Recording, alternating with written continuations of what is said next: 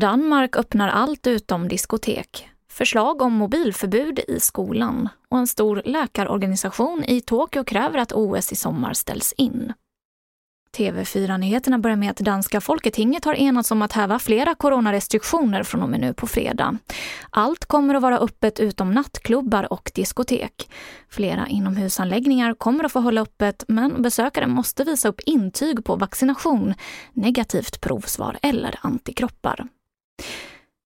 Mobiltelefoner ska förbjudas i klassrum och i grundskolan kan de omhändertas hela dagen.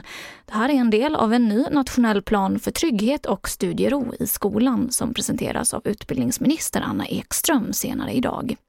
Undantag ges om mobilen används för att främja elevers lärande.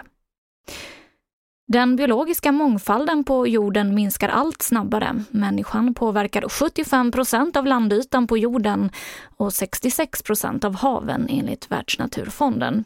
Och just nu så förbereds ett stort FN-möte som hålls i Kina i höst där världens länder ska komma överens om hur trenden ska vända.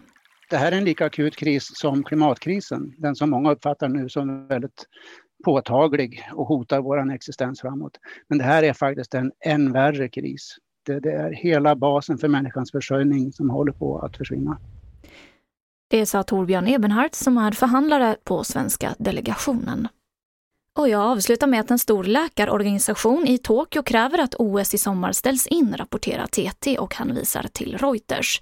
I ett öppet brev till Japans premiärminister så skriver 6 000 läkare att sjukvårdssystemet i huvudstaden är överbelastat. Sommar-OS invigs i Tokyo den 23 juli.